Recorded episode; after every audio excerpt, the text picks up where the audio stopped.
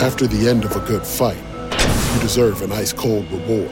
Modelo is the mark of a fighter. You've earned this rich golden lager with a crisp, refreshing taste. Because you know the bigger the fight, the better the reward. You put in the hours, the energy, the tough labor. You are a fighter, and Modelo is your reward. Modelo, the mark of a fighter. Drink responsibly. Beer imported by Crown Port Chicago, Illinois. Everybody in your crew identifies as either Big Mac Burger, McNuggets, or McCrispy Sandwich. But you're the filet fish Sandwich all day. That crispy fish, that savory tartar sauce, that melty cheese, that pillowy bun. Yeah, you get it. Every time. And if you love the Filet-O-Fish, right now you can catch two of the classics you love for just $6. Limited time only. Price and participation may vary. Cannot be combined with any other offer. Single item at regular price. Ba da ba ba ba.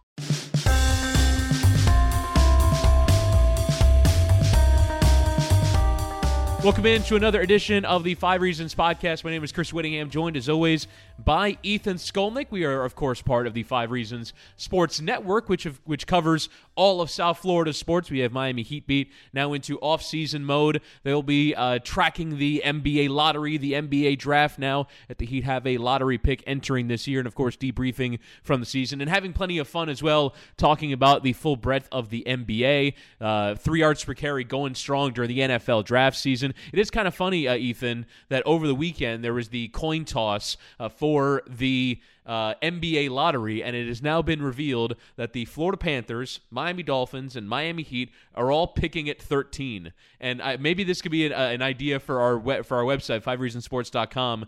The symmetry of a team picking 13th is kind of the worst place you want to be, and all of our teams are there. Uh, but but I, I kind of discovered that with the Panthers over the weekend. Yeah, except the Marlins, they're not going to be there. Right, they're going to be picking number one. Yeah, that's that's a pretty good. If they're just going to keep throwing uh, Wei-Yin Chen out there I mean, every day, uh, uh, just to make sure he's he's gonna he's gonna pitch in 120 games this season, uh, ju- just to make sure that they Yes. lose them. Like they were, unfortunately for them, on their way to potentially winning a series against the vaunted Philadelphia Phillies, taking them to 13 innings today in a 1-1 game, and uh, and then they threw Chen in, and, and you knew they were going to lose, and he gave up what.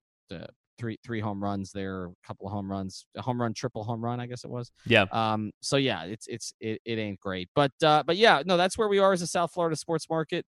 It's a great time to start a start a sports network. Uh, can't get any worse, and we, we will have coverage. I mean, I feel like Chris, that's all we're gonna do is just host draft parties, like Yeah. just draft parties. That- We, we, it. we were thinking about hosting an NBA dra- uh, draft lottery par- uh, party. We figure it couldn't really go worse than. I mean, the, the worst thing that can happen is the Heat fall from 13 to 14 because whoever I think Sacramento finished with the 14th best lottery odds after the coin toss, uh, they they end up with uh, a top four pick and Miami moves down one spot. That's the worst. Why don't we have a lottery party? Because what's the worst that can happen? But uh, yeah, Sa- but we will be blamed for it though, no question. South Florida sports. We're picking 13th, but uh, we wanted to do this episode because we were both at the Pat Riley press conference on Saturday afternoon. Uh, we thought it would be on Monday, but uh, the Heat call us in on a Saturday, so of course uh, we are there, and uh, so we want to kind of talk about our biggest takeaways from that press conference. And I'll, I'll go ahead and start. And by the way, uh, if you want to check out the full breadth of everything he had to say, check it out at fivereasonsports.com. Ethan, you uh, aggregated all of your tweets, and uh, you can check out everything that was said that was meaningful there. But um, I want to start with my biggest takeaway, and that was an answer uh, he gave to a question uh, to Ira Winderman. There was a bit of a spat between the two of them. There was kind of an obsession. So uh, Riley accused Ira of being obsessed with money and contracts, and I think that's an incorrect accusation. I think it's perfectly fair to be obsessed with the Heat's cap sheet at the moment. But um, he said. I'm going to now say something to you that perhaps you haven't heard before. When we were negotiating with Gordon Hayward, we told James Johnson and Dion Waiters that if, and I'm paraphrasing, this isn't a direct quote, but it is very much what he said. He said that if we get Gordon Hayward, Dion Waiters, and James Johnson, you will get two years of a contract. But if we don't get Gordon Hayward, and this is on July 1, he says to James Johnson and Dion Waiters on July 1 because he didn't want to lose them to other teams and he said that he knew other teams were providing offers. He said that on the first day of free agency, four year deals, James Johnson, Dion Waiters locked in, and my mouth was hanging open at the admission, and and his rationale was we need we wanted to keep that 30-11 team together. And unfortunately, we ran out of time to ask questions because that would have been uh, my follow up. Is so you guys really believed in 30 and 11, didn't you? And, mm-hmm. and I think that's kind of my biggest takeaway is that first off, Gordon Hayward not choosing to come to Miami set off a, a series of rather unfortunate events, but also the organization believed in it and they decided they were going to come back with James Johnson and Dion Waiters no matter what. And I'm just shocked by that. Well, I, I, think there was frustration there, right? And so, look, I've, I've dug into this a little bit more over the past 24 hours since Pat's press conference. I have some clarification on some things. Doesn't necessarily mean that I you know support the organization's spin on certain things. Some things i do understand a little bit better and, and, i'll try to speak to that during the course of the pod. But i think what happened is that 30 and 11 became um, the backstop essentially. It was okay we're going to do what we do which is go after the big fish. And that's look, that's what we appreciate the Heat for, right? They go for it. They get in the room. And again, that's my problem with them now is that they can't get in the room this summer, but that they've typically been able to get in the room somehow, some way. LaMarcus Aldridge, there was no chance he was coming to Miami, right? On a one year mid level exception deal. Like, why was he going to do that? but Pat got a meeting with him, right? Mm-hmm. Like, and he almost pulled no it off. That Durant ever should have, you know, considered the Miami Heat when when he's looking at you know either staying in Oklahoma City with a team that was basically one game, uh, you know, for potentially going to the finals, or going to play with Curry, okay, and and uh, and Draymond and Clay, and winning a, a, guaranteed championship. There was no reason he should have considered Miami, but he did. There was no reason that Gordon Hayward really should have looked seriously at Miami. Look, he's not he's not a Miami guy. Okay, his college coach was in Boston, but this is what the Heat typically is able to do. They're able to get in the room, and that's much to their credit. And I think when they struck out on some of these, it was okay. The fallback option is we'll bring back a team that had some success in the second half of the year. I think what they miscalculated uh, a few different things, and the money does play into this. And look, I you know I, I have some fun with Ira, but I thought Pat was a little unfair to Ira uh, in the in that press conference. I mean, particularly uh, then praising Sarah Sanders and calling him Jim Acosta. I thought that was all a bit much. But look, um, I, the way that I look at it, Chris, is they they viewed 30 and 11 from the prism of we have players who are playing hard for us. This came together as a team. Now it came together as a team, as I think some of them even acknowledged, in part because of the low expectations. They were look they they were a terrible team in the first half of the season, terrible, and so they there wasn't really a lot of pressure on them, and then they just sort of caught lightning in a bottle. And I think that they they sort of they hyped that too much, believed in it too much. I think in retrospect, they see it differently now, but I don't think they did at the time. And their thing was if we can't get Hayward, if we can't get that lead piece, let's bring back something that was reasonably successful. Now, with that being said, I'm not going to support the four year deals. I never have. Um, you know, I know Pat said there was another deal out. He said that there was another deal out there for him. I don't know what that was was it Utah? Because I know that the Jazz had some interest, but how did he know on say July 1st yeah. that there was a you know a deal of that length? Dion, I've never heard that there was a deal of that length. Um, so uh, look, they can they can talk now about how you know we didn't expect JJ to get hurt and playing with a sports hernia. We didn't expect Dion to sort of get himself out of shape. I thought to me, and we'll get to it. To me, the most interesting thing in the press conference was Pat following up on Spo. You know, calling out Dion Waiters publicly again. Okay, which uh, again is is sort of the position the organization's in now, which they don't do a lot of that. Particularly Spo never does it. Pat does do it at times, but to be in that spot that they have to sort of try to reach Dion through the press at this point to get him into the kind of shape that they feel he needs to be in to be successful. But I just think I think they overestimated it. Um, when I've talked to people inside the organization, one of the things I've gotten, Chris, is that they didn't really know that they could be in the room in 2020 anyway, uh, because basically, if you go back to the beginning of this. They put together a team when they made the trade for Goran Dragic, and on that same day, Chris Bosh, you know, was in the hospital. Okay, later that day. But when they made the trade for Goran Dragic and then they decided to max Hassan, they basically, eh, the way that they viewed it was they were on a different track at that point anyway. That even though they weren't keeping Dwayne long term, that they were on a track where basically they were not going to have a lot of cap flexibility in 2020 regardless. And so I think that played into some of the decisions that they made. But you know how I feel about the James Johnson deal. You know how I feel about, you know, how good this organization is at developing Derrick Jones Jr.'s. I thought it was interesting, Chris. Two of the six players that both Spo and Riley praised, okay, it was the four young guys that they've already kind of developed, right? You Yeah. know, Derrick Jones Jr. added to the three kids they drafted. And then it was Yante Maten and Duncan Robinson. Like they're gonna do they feel they're gonna do it again, Chris. Like they feel like they've got two more guys that are gonna be their next McGruder, next Anthony They're Carter, good at next this Malik now. Allen, They're next good Mike at this James. now.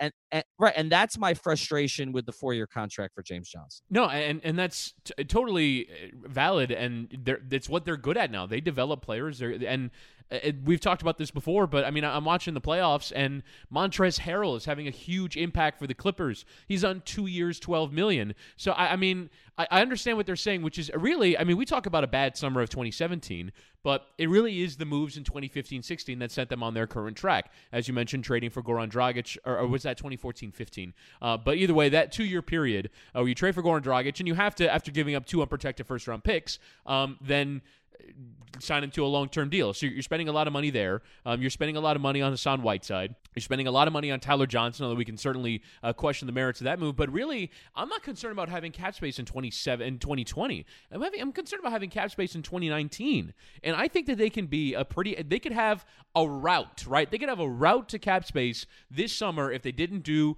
Johnson, Olynyk, and waiters and they decided to keep going. And and I think I'm surprised that Pat Riley basically acknowledged that he was weary of the room that maybe the organization was weary of bringing a whole new group of players in. We just went 11 and 30 and uh, we're not going to do that again. We're not going to start from scratch and bring in this whole new cast of role players to try and go again. Uh, we're not going to try and be in the free agent rooms again. He said we wanted to embark on a 2 or 3 year plan and that 2 or 3 year plan has kind of become a 4 year plan with these long-term deals they signed these guys to and maybe they thought we can ultimately have the out of trading them, but he's been wrong. He's been wrong because, and, and as much as he said uh, he had to go at Barry Jackson as well because Barry used the word obstacles uh, to describe their route to their next superstar, he said, well, I don't view it as obstacles. Well, clearly they are because they haven't done anything in a year. They haven't done anything in a year other than get off of luxury tax. And so they are obstacles. But for me, looking at this summer, and again, it's so frustrating watching Kawhi Leonard play well in the postseason. Kevin Durant's going to be available. Obviously, you know, maybe it looked like he was going to be on his way to New York, but maybe he saw Miami as that opportunity if it was available. Um, just all Jimmy Butler is a free agent, and by the way, I really liked his performance for Philly on Saturday. I, I don't know why he's all of a sudden being written off as a top quality player, not to lead you to a championship, but a, a, a piece, right? Um, there, there are all these free agents out there this summer. And if we're saying that James Johnson and Dion Waiters would have taken two year deals if Gordon Hayward had signed here, then, I mean, those are the two year deals that you should be signing, whether it's with them or with other players.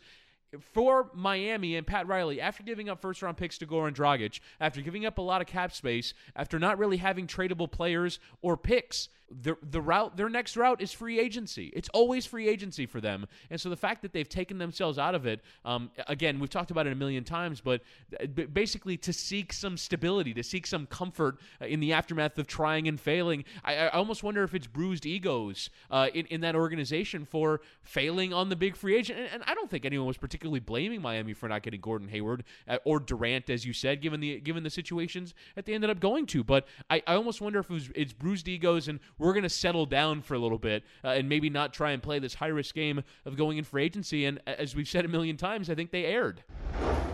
We'll get back to our episode here in a second, but first, I want to tell you about a great new sponsor of the Five Reasons Sports Network, and that is ShipYourCarNow.com. These guys can move any car, boat, RV, motorcycle, or equipment anywhere you need worldwide. You have a business and need to ship freight or machinery? Call them. College moves, new car, used car, buying the toy you've looked at for a while?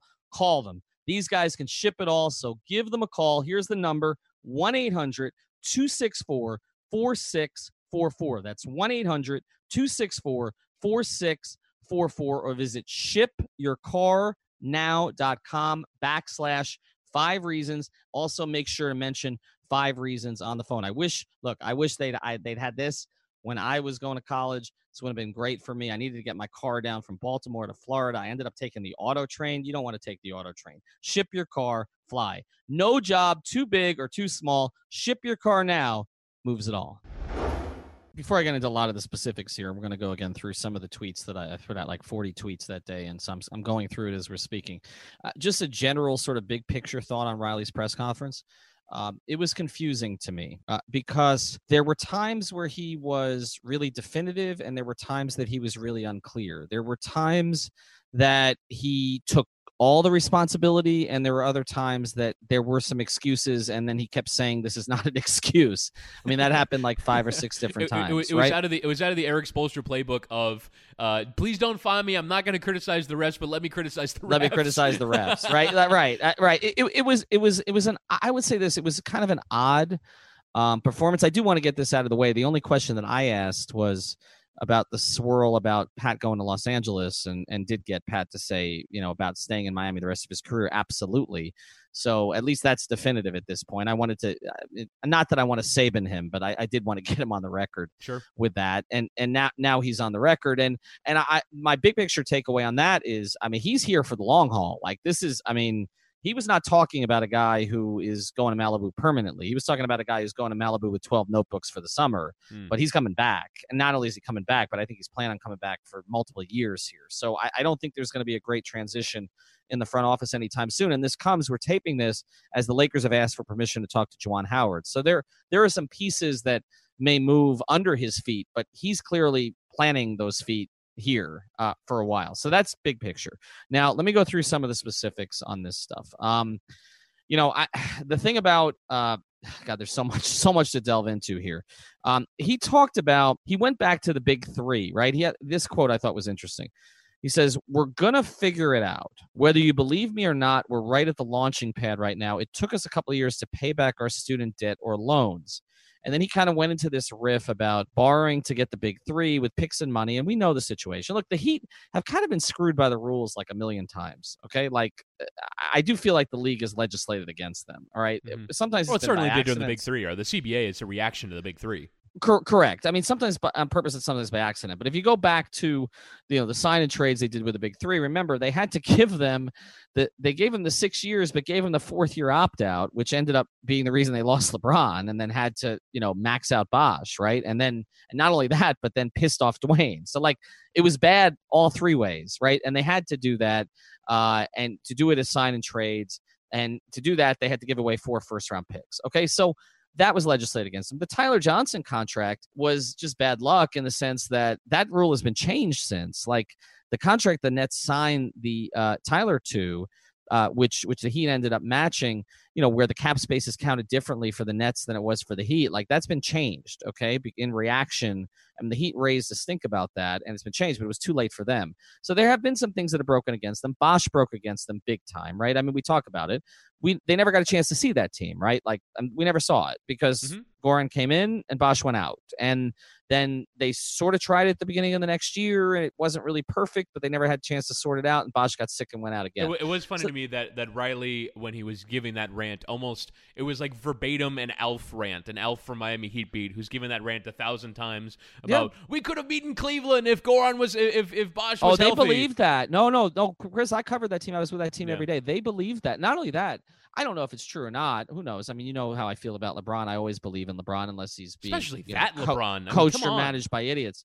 But but look that, that, look that team turned it around the second half. I will say this: that team was not real good with the core starting lineup. Bosh and Whiteside did not play great together, and the Bosh Dragic uh, pick and pick and pop never really developed the way people expected it to.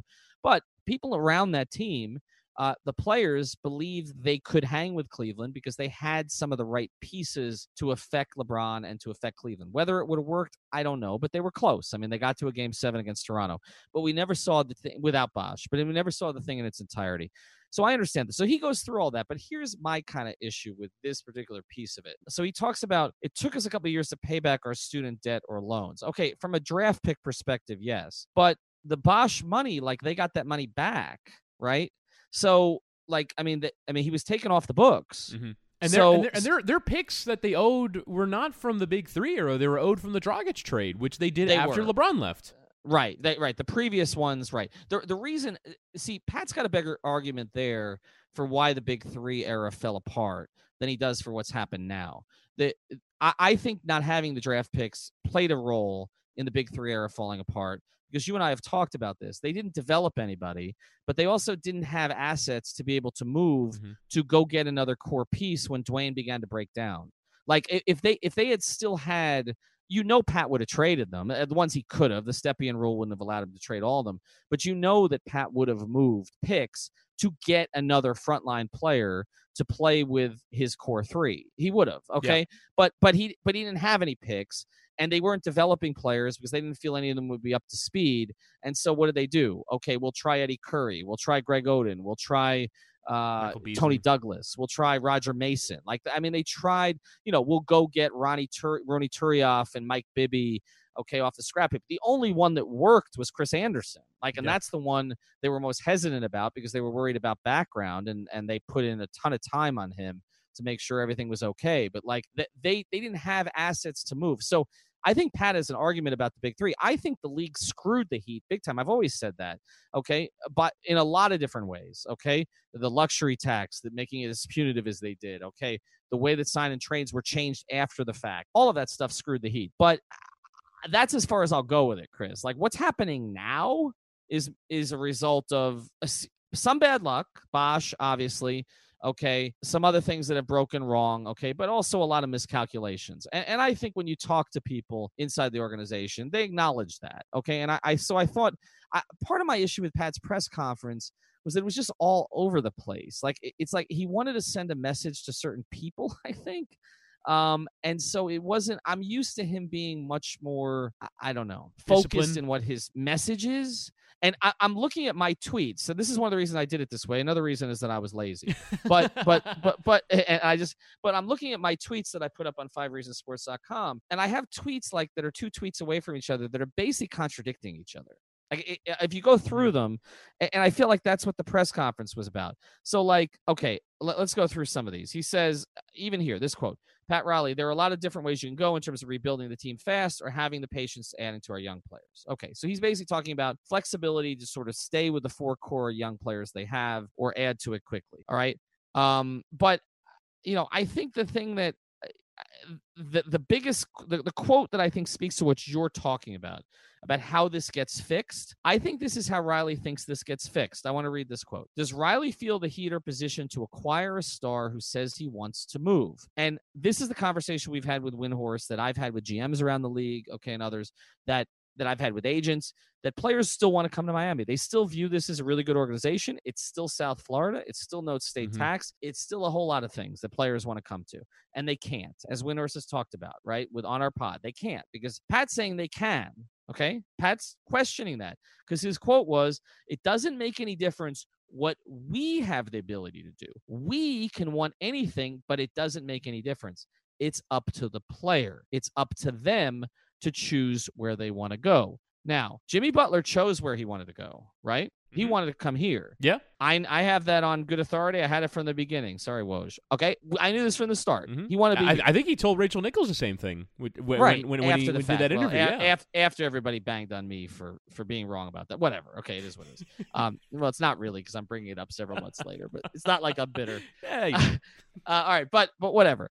Okay, he wanted to be here, but he he didn't have the. It's not as simple as Pat saying it's up to the player because Jimmy wanted to be here, but Pat still had to deal with Thibs and Yeah. a dysfunctional organization. Now this summer, Jimmy may want to be here again. I think it's very possible that he wants to be here again. Okay.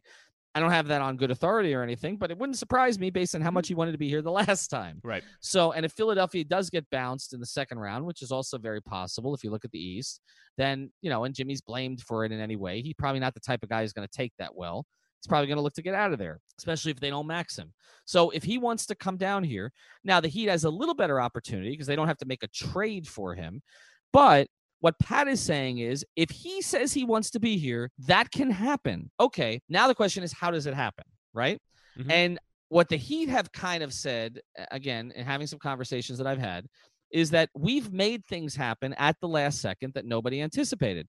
You go back to, um, I, you know, there was that guard from Toronto. Uh, they traded to Toronto, Marcus Banks, to make that deal work. Uh, what was it? The Shaq deal, right? Like Mhm. then there was the, uh, the the 2000, uh, 2010. Maybe it wasn't Shaq, but it was one of those deals. 2010 where they dumped. Remember, Mario was the only player on the roster, and right? they dumped, Like, they, dumped Michael Beasley to they Minnesota. dumped, I they dumped the former number two overall pick in the draft after Mm-hmm. two years, right? Like Yeah. they they found a taker. that could that could have been a D'Angelo Russell thing if if Beasley had. And now If Beasley had his head on straight, Right, exactly, right. E- exactly. A- And, and look, Cleveland. I mean, look what the Lakers did this summer or two summers ago by dumping D'Angelo Russell. Like you said, that didn't work Mhm. out very well.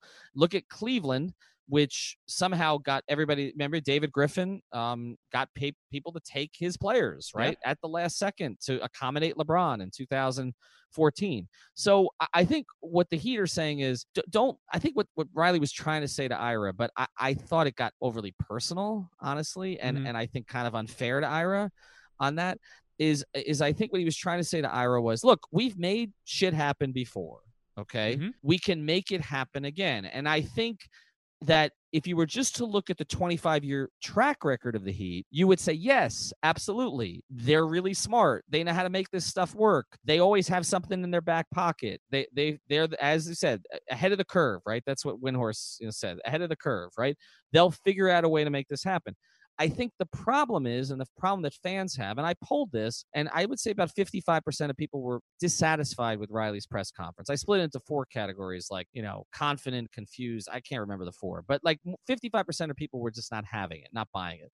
And I think the problem is that in the last two to three years, whether it's just bad luck, whether it's miscalculations, or whatever, they either have made the wrong move as it's turned out, okay, like signing Dion Waiters to a four year deal coming, you know, when he needed ankle surgery and, you know, had a propensity to get overweight. Okay. They've either made the wrong move or they haven't, as you said, haven't been able to make any move at all. And I- think that second part Mhm. is the more frustrating part because the first part, you're going to make mistakes, right? You're going to make mistakes. You get in the room, you may not get the player. You make a trade, the player may not work out the way you expect. You may not adjust to your quote unquote culture.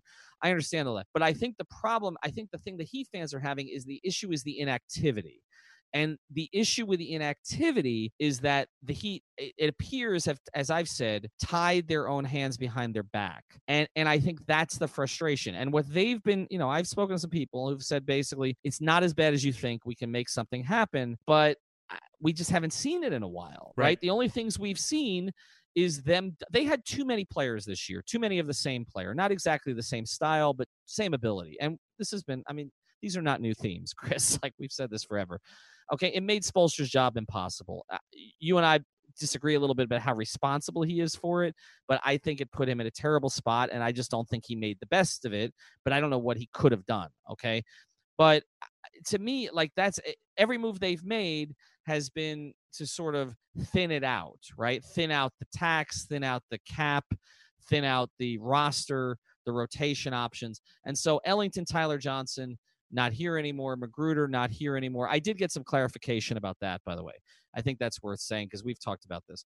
Um, they they were prepared to keep Ronnie through the end of the season until they lost to Minnesota and Toronto back to back. And then they had a decision to make by five o'clock. And by then, I think their odds of making the playoffs were like, what, you knew what they were, like 12% or something Yeah. like that. Mhm. So, so they, at that point, it was, okay, let's just get under, let's save the money, but also let's not be in a repeater tax situation, which can be punitive. And again, limit flexibility, which they don't want to do. Also, they have pushed back on me about the Kelly Olynyk thing um, because I have said repeatedly that it looked a little strange to me that in January, when Kelly is a really important player for you and makes things work, that he averaged 16 minutes a game instead of the 20 something he could have been averaging. And you know, I think he should have been playing close to 30. Uh, And and additionally, he had a couple of DNPs in there, both of which they lost, by the way. Um, now, I was told it wasn't really about that. That if they wanted to hold Kelly out, they would have done it for the whole season. They would not have simply kept him out for that period of time. They would have made sure that he they were under. He ended up being over, but they didn't make the playoffs, so the tax the trigger didn't hit. Anyway, but that's basically what I was told that they they essentially had too many bigs and they had Hassan playing better than they thought he was going to play and they wanted to get Bam minutes and then they had to kind of figure out what to do with James Johnson and then you know Derrick Jones Jr. played above what they anticipated and so they had five players even with Justice not playing four they had five players basically for what is that uh, 96 minutes Mhm. so that's what was described to me so again I like to clarify these things the big picture point is your point. They haven't been able to do anything to make it better in a couple years, and and and that's that's where Heat fans are. We'll get back to today's episode in a second, but first, I want to tell you about one of our new sponsors here in the Five Reasons Sports. This show is sponsored by BetterHelp. What's the first thing you do if you had an extra hour in your day? Go for a run, take a nap, maybe check the stats of the latest Miami Heat game? I've got a better idea. A lot of us spend our lives wishing we had more time. The question is time for what? If time was unlimited, how would you use it? The best way to squeeze that special thing into your schedule is to know what's important to you and make it a priority. Therapy can help you find what matters to you so you can do more of it. I've benefited from therapy. I went through some life changes, major life events, had some difficulties, wasn't a believer in therapy, but it helped me and it can help you also. So if you're thinking of starting therapy, give BetterHelp a try. It's entirely online, designed to be convenient, flexible, and suited to your schedule. Just fill out a brief questionnaire to get matched with a licensed therapist and switch therapists anytime for no additional charge. So learn to make time for what makes you happy with BetterHelp. Visit betterhelp.com slash Miami Heat today to get 10% off your first month. Again, that's betterhelp, H-E-L-P dot com slash Miami Heat. After the end of a good fight, you deserve an ice cold reward. Modelo is the mark of a fighter. You've earned this rich golden lager with a crisp, refreshing taste. Because you know the bigger the fight, the better the reward. You put in the hours, the energy, the tough labor. You are a fighter, and Modelo is your reward. Modelo, the mark of a fighter. Drink responsibly. Beer imported by Crown Port Chicago, Illinois. Everybody in your crew identifies as either Big Mac Burger, McNuggets, or McCrispy Sandwich. But you're the filet fish Sandwich all day. That crispy fish, that savory tartar sauce, that melty cheese, that pillowy bun. Yeah, you get it. Every time. And if you love the Filet-O-Fish, right now you can catch two of the classics you love for just $6. Limited time only. Price and participation may vary. Cannot be combined with any other offer. Single item at regular price. Ba da ba ba ba. Network, and that is the attorneys at Seltzer Mayberg. Find them at onecalllegal.com. That's O N E calllegal.com, or actually call 855 5000 Law LAW. They handle cases including but not limited to car accidents, slip and falls, and any personal injury matters. Additionally, if you mention five reasons, they will handle your traffic ticket for $44.99 with a new 15,000 square foot office opening on I 95 in North Miami. They will handle cases all over South Florida. Call now with 24 7 service for a free consultation. One OneCallLegal.com or 855 5000 Law. The attorneys at Seltzer Mayberg, a proud sponsor of the Five Reasons Sports Network and and it was my question that that answer. Uh, it, it, was basically I, I presented to Pat Riley the idea, and he even mentioned it in his kind of opening monologue. The idea of pre-agency, right? That there are players that are now deciding where they want to go, that are unrestricted free agents even before they've hit unrestricted free agency, which is maximizing their leverage as being 18 months, 12 months, six months out from their expiring contracts. And we saw Anthony Davis try and get a move to Los Angeles. We saw Jimmy Butler try and get a move to Miami. But to me, and the reason why I, I put it, I put the question to him is, for the most part, those kinds of players are not going to decide to go and play in Detroit. They're going to decide to go and play in Los Angeles, New York, or Miami. I think Miami is third in that group of cities that players want to go to and and are attractive. And so are you going to be ready to strike if that happens? And that's where what you were talking about comes in. Where, okay, so how are you going to do it? And really, the way that you would, and the reason why Cleveland managed to do it is because they were willing to part with picks. They parted with picks so they can get off salaries, and so they can make the trades that they needed to make in order to go and execute their plan to get to get LeBron James, Kevin Love, and get salary cap for LeBron James so that they can bring him in. And those made sense for them at the time. But if you're Miami and you can get Jimmy Butler, are you going to exhaust all of your capital, get rid of your young players and picks to get the player that doesn't really take you to that upper echelon of the Eastern Conference? No. And so that's the rock and the hard place that you're stuck between is that you have the ability. I mean, they had the ability. If they kept adding things into their trade with Jimmy Butler, they could have gotten him. Uh, j- just as if any superstar came available. Like if they went to San Antonio and said, "We'll give you everything for Kawhi Leonard," maybe they do that. I don't know if they do, but um, but th- they have that opportunity at least. But the thing is, is that if you give up the essence of your team in order to get one of these players, what have you really achieved by acquiring them? And so that that's when we talk about the position that they're in and, and preserving space and preserving room uh, for all of this, it's and, and having good contracts and having the flexibility, it's so that when you do have that opportunity, you can strike without basically destroying your team, which is what you'd have to do. And so that's my concern. My concern is not that you know that they could pull off a that they could pull off a trade is that they'd have to give up everything and what is the value in giving up everything for a superstar so and and that's and i i, I get having that ultimate confidence and having that confidence in that this is what we've done previously. Really, their only thing that they've really done that was a real plan was the big three, right? They cleared out their cap sheet. They were only going to have expiring contracts. So that in 2010, they could be in position to do this. And everything else, the Hardaway trade, the Alonzo Mourning trade, the Shaq trade, hell, even picking Dwyane Wade in the draft has kind of come about from, oh, there's an opportunity. Let's try and take advantage of it.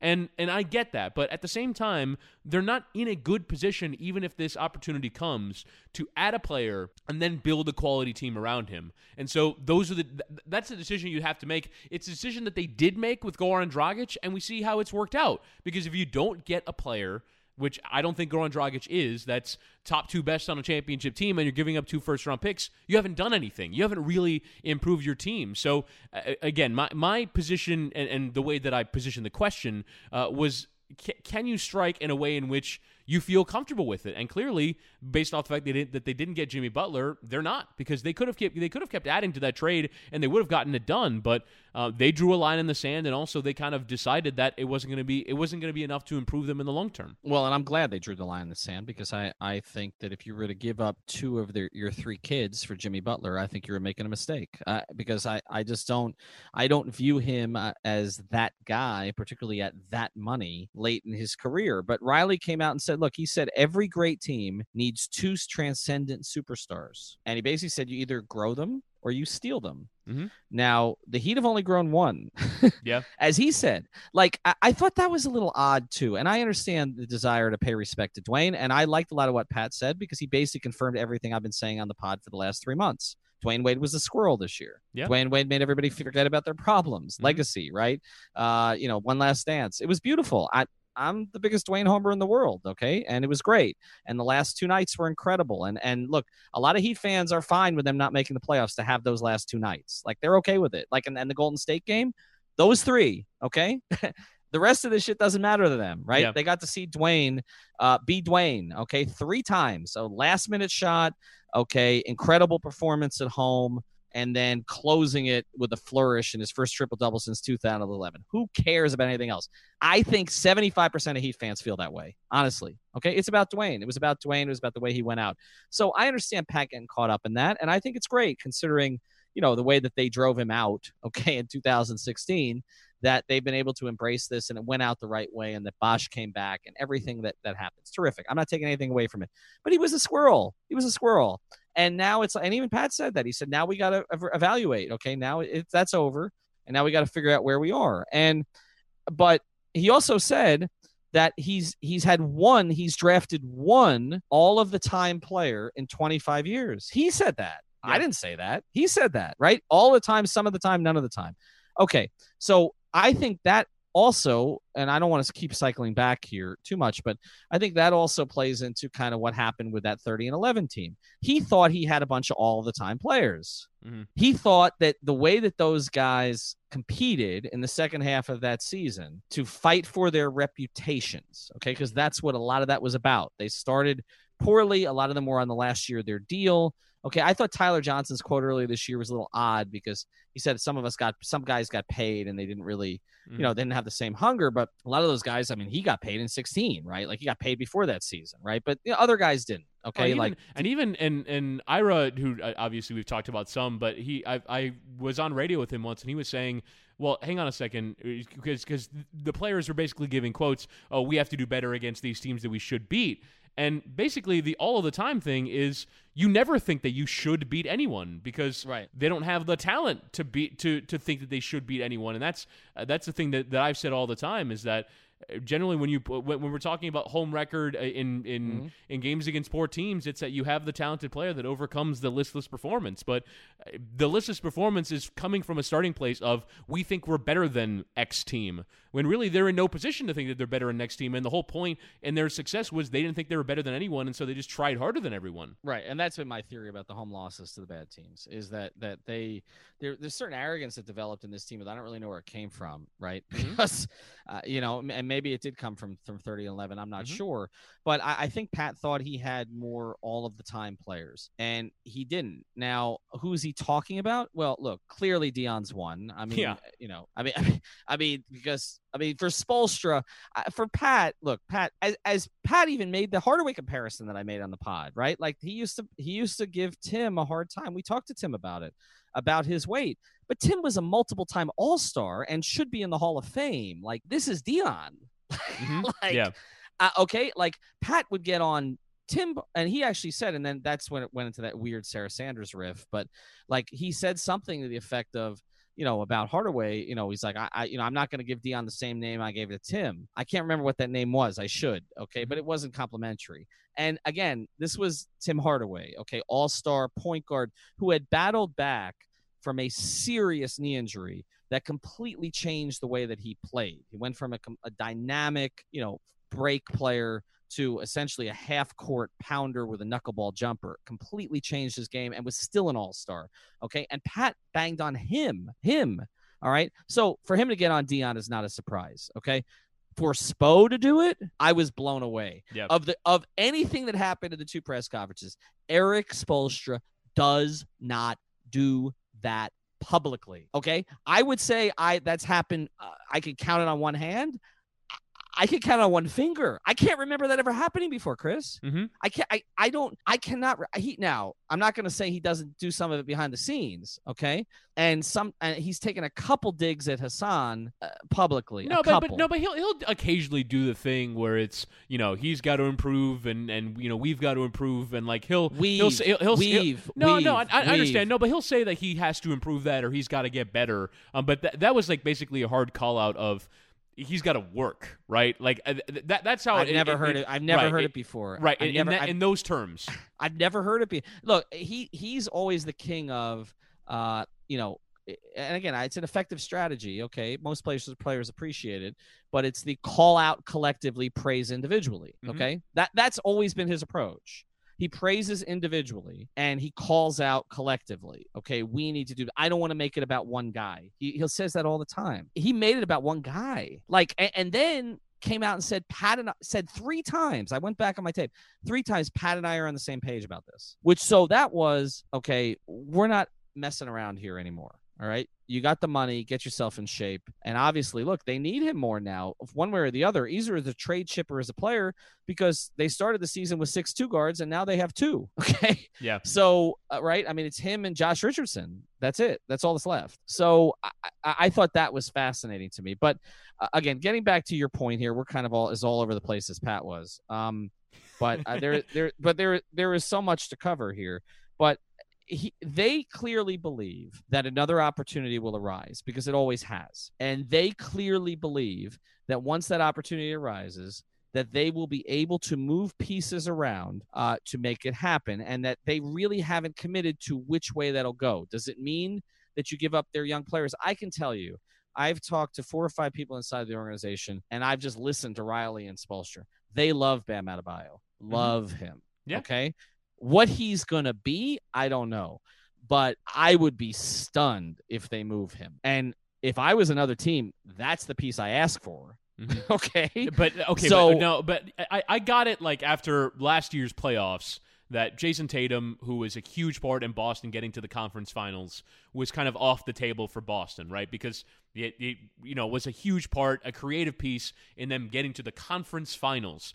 Is Bam that kind of untouchable for you? Where like if Bam could, if Bam was the centerpiece that can get you, I don't want to say Anthony Davis because I mean that that's a lofty standard, but let's say Anthony Davis. If Bam is the difference in you getting Anthony Davis and not, I, am saying yes every time. I mean, there's just a group of players that, by, by virtue of what they do, nothing against Bam, but just by virtue of what they do, particularly perimeter scoring, particular uh, perimeter playmaking, that are just more valuable skill sets. So, I mean, if Bam, who for me can be, you know, Clint Capela, who can dribble, you know, which is, which is a lot, but um, I, I, I, I just again don't think you're you're ever really making him an offensive centerpiece if you can get an offensive centerpiece type player, I, th- I think you do that while while also maintaining your self respect and your self preservation of that asset as being excellent. He's an excellent prospect and is already delivering on some of that promise.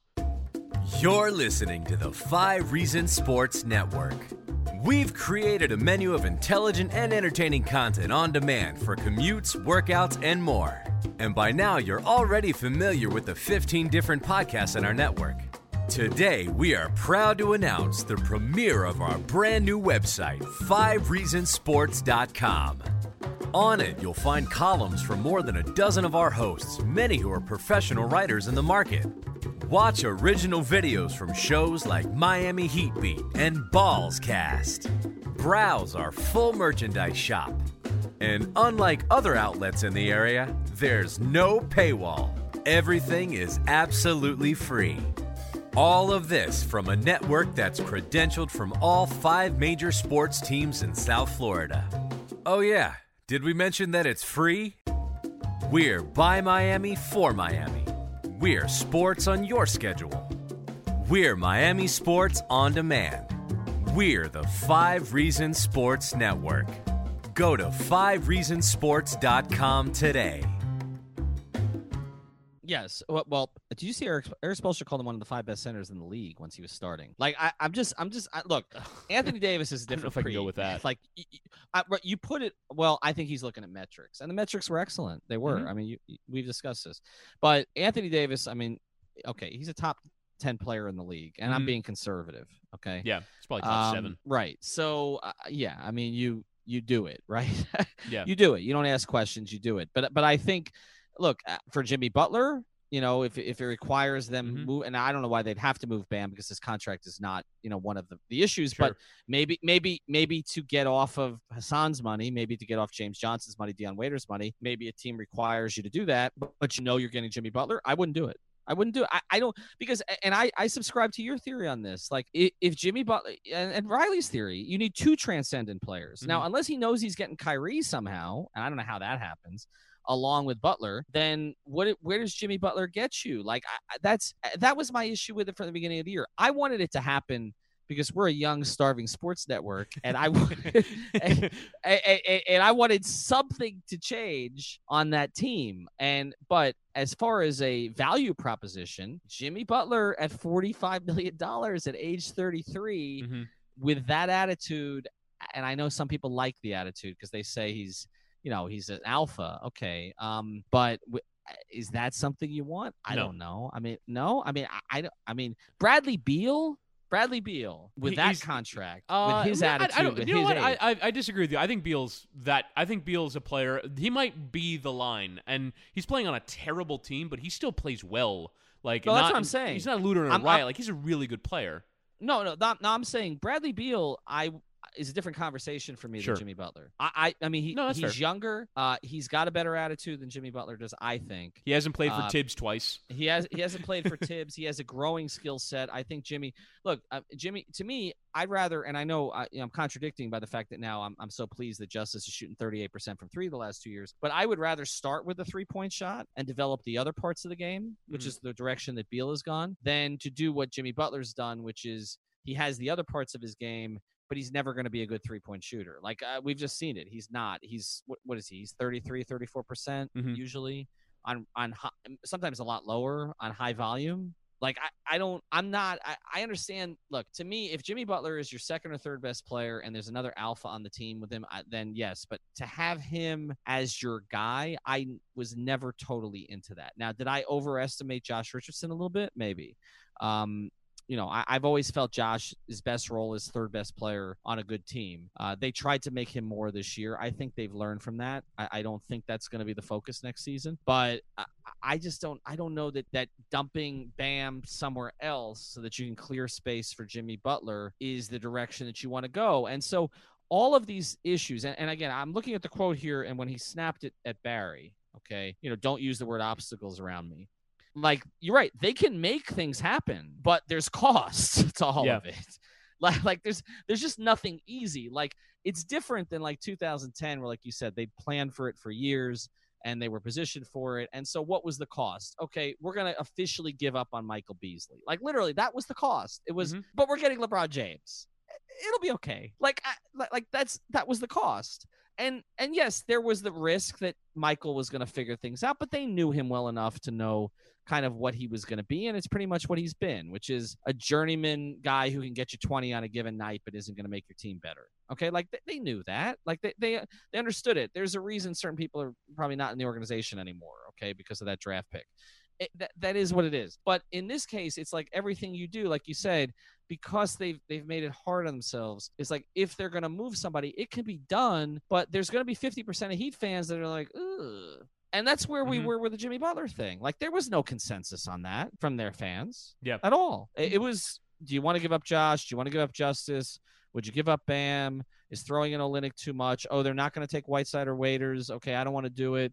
Do you give up the first round pick? Like all of this is cost and and the heat because they have natural advantages smart front office good coach great history great weather no state tax everything that comes with miami because they have all of those things the Mhm. heat should be at a natural advantage if they just don't get in their own way Okay, I, I want I, been I, my I want to talk about this because um I I brought up a point on on radio uh, last week because I I think a lot of people are having a go at the Lakers right now for having Lakers exceptionalism uh, where they're basically obsessed with themselves uh, and the idea of themselves and they basically can't get out of their own way. Um and so when they have uh, something of a crisis uh you know in the post Kobe era they they blow everyone out. There's a family feud over who takes over the organization. Jeanie takes over. And has the opportunity to after firing Mitch Kupchak and getting rid of the coach um, have a full blank slate and start a whole new organization and really the Lakers by virtue of what they are as an organization, winning double digit titles, uh, should be able to get whoever they want to be their front office executive, to be their coach. They should go after Masai Ujiri or go after one of these other top front office people. Uh, so they should go out and do that, and then they basically go and hire Magic Johnson, one of their franchise's best ever player, if not the best, um, and uh, and and Rob Pelinka, the agent of Kobe Bryant. Of, of all the choices that are available, and their coach is a former player, and they basically act uh, as if the Lakers will fix it because they're the Lakers, and they got LeBron because they're the Lakers. Um, and as much as obviously the Heat uh, are not nearly the clown show, and obviously are very well run, and you mentioned all those other things of having a great front office and a great coach, but at the same time, there is a little bit of an, excep- an exceptionalism in the fan base and in the organization that because we're in Miami, because we're the Heat, because we've done this before, it'll get fixed. And I wonder if when when Pat Riley says there are no obstacles, when he says that you know we're we're near the launching pad, there's no evidence to support those these th- th- those theories, right? And so why would you believe that other than I'm Pat Riley, I've done it again and again. This is the Heat, we've done it again and again, and, and I'm a bit concerned that the the thing with the culture and the thing with you know bringing back Dion and and James Johnson because they bought into the culture that there's this exceptionalism that because we're the Heat and we do things the right way that we're going to figure this out. And I think what we've talked about a lot are some bad processes and, in, in figuring out what they're going to do going forward. And so uh, I'll, I'll just put that to you and say, do you think that the Heat maybe have an exceptionalism problem? Well, yeah. Well, I think the culture thing was a lot of that, but but I don't I don't look at it as an exceptionalism problem. Um, as much as an, it, it kind of cha- turned into insecurity. Hmm. Like like I, I- like we exceptionalism implies arrogance, and I think obviously th- there's some of that, and I think some and it's earned, right? It's earned. I mean, Sure. they, they missed the playoffs for the fifth time since Riley got here in 1995. Like it, it's earned, but I think it was insecurity. Like even with Pat saying, "I didn't want to." Miss out on all of them like i like right like his whole thing about you know the james johnson and dion things like i you know i didn't want to you know lose out on these players and not have a team like I I have said this before, and I'll stick to this. And and there's really nothing you know anybody in the organization can convince me otherwise on this because I I, I sort of know how a lot of these negotiations have played out. Like I, I I think that you know he was personally stung by what happened with LeBron. I mean I can speak to that. I I did a long piece, you know, Mhm. long interview in his office about it. And even what happened with Dwyane. Right. Well, well, happened with Dwyane, but it started with LeBron. So it starts with LeBron. Like he didn't. Why would LeBron leave here? Like that was their whole attitude. That was his whole attitude. Why would he leave?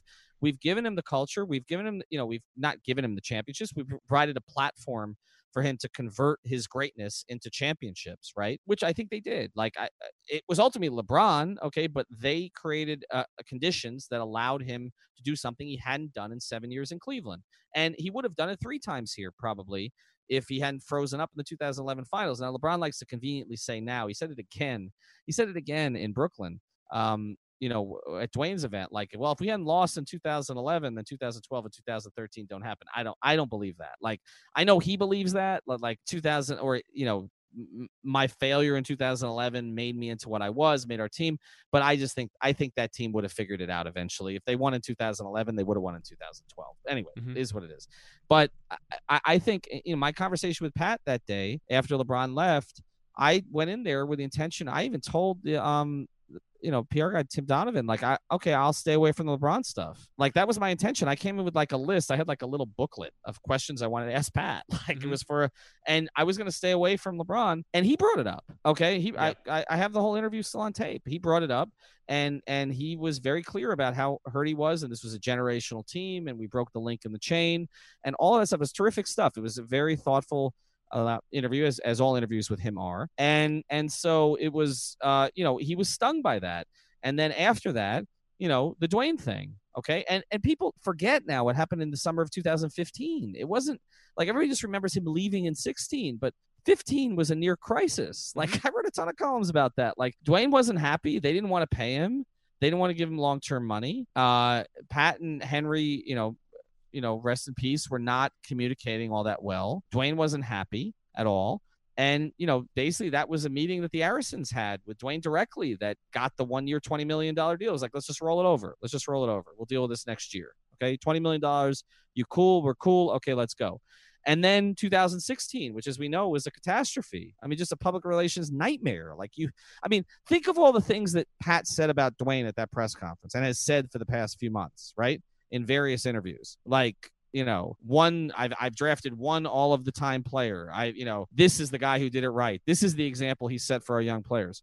You let that guy walk in 2016. Mhm. and, f- and Over a felt, couple and million felt, dollars. and felt disrespected on the way out, and and that and that's the thing Right. that hurts the most. Right. And so, okay, so you have those things. Then you have the one situation I have not blamed them for ever because I think they did the right thing. But Chris Bosh, one of the most popular players in the organization, not happy on the way out. Okay. At all. I mean, that was contentious for months and it was getting worse and worse. And I remember another one, uh, you know, Pat had a little sit down with some of the, the beat guys, like five of us in his office to talk about the Chris Bosh situation right on on media day okay? Or maybe it was the day yeah it was media day actually. It was supposed to be a day earlier but then jose fernandez died and so they moved it and pat did it that morning and i still have that tape. I listened to it the other day because i was just curious. I was refreshing my memory and and it was like eh, you know it was it, there was a lot of frustration there. So you had the the core guys from that team that pat loved that he thought was going to be a 10 year team maybe not win 10 titles but was going to be a san antonio like team right like in it every single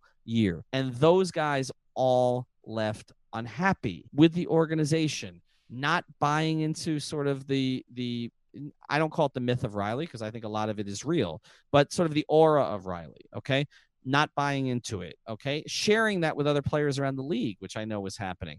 And then additionally all of the, you know, the the supporting players on that team, you know, having, you know, issues on the way out the door.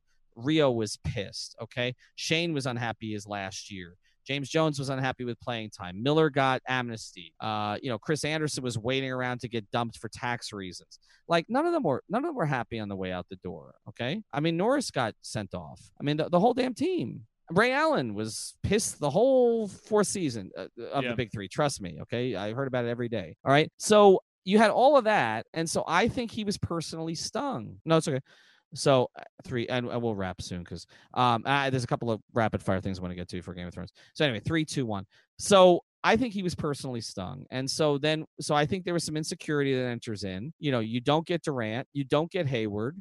You've got a bunch of guys who are saying culture all the time. Let's wrap them up. Let's keep them. They buy in. And, I think to a large degree, Chris, I think that's what happened. Um, you know, maybe not for everybody in the front office, but I think motivationally what sort of led them to that place. So, but he doesn't want to quit, man. And I I'm not advising that he should quit. I don't think he should be retired early. I think he should fight this till his last day on the job because you know, look, if anybody's going to get them out of this mess, it's probably him.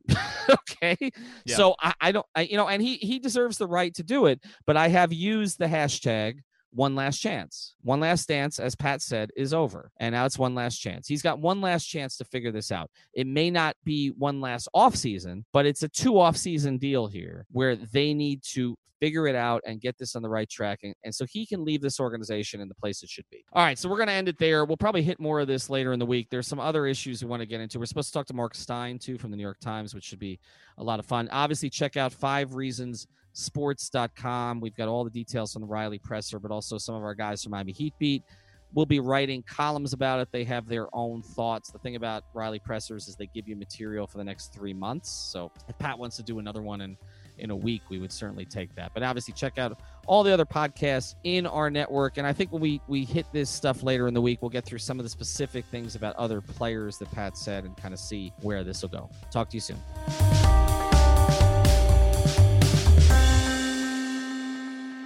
Thank you for listening to the Fire Ringer podcast. Thank you so much. Everybody in your crew identifies as either Big Mac Burger, McNuggets, or McCrispy Sandwich, but you're the filet fish Sandwich all day. That crispy fish, that savory tartar sauce, that melty cheese, that pillowy bun. Yeah, you get it every time. And if you love the Filet-O-Fish, right now you can catch two of the classics you love for just $6. Limited time only. Price and participation may vary. Cannot be combined with any other offer. Single item at regular price. Ba da ba ba ba. What if you could have a career where the opportunities are as vast as our nation, where it's not about mission statements, but a shared mission? At U.S. Customs and Border Protection, we go beyond to protect more than borders from ship to shore, air to ground cities to local communities, CBP agents and officers are keeping people safe. Join U.S. Customs and Border Protection and go beyond for something far greater than yourself. Learn more at cbp.gov/careers.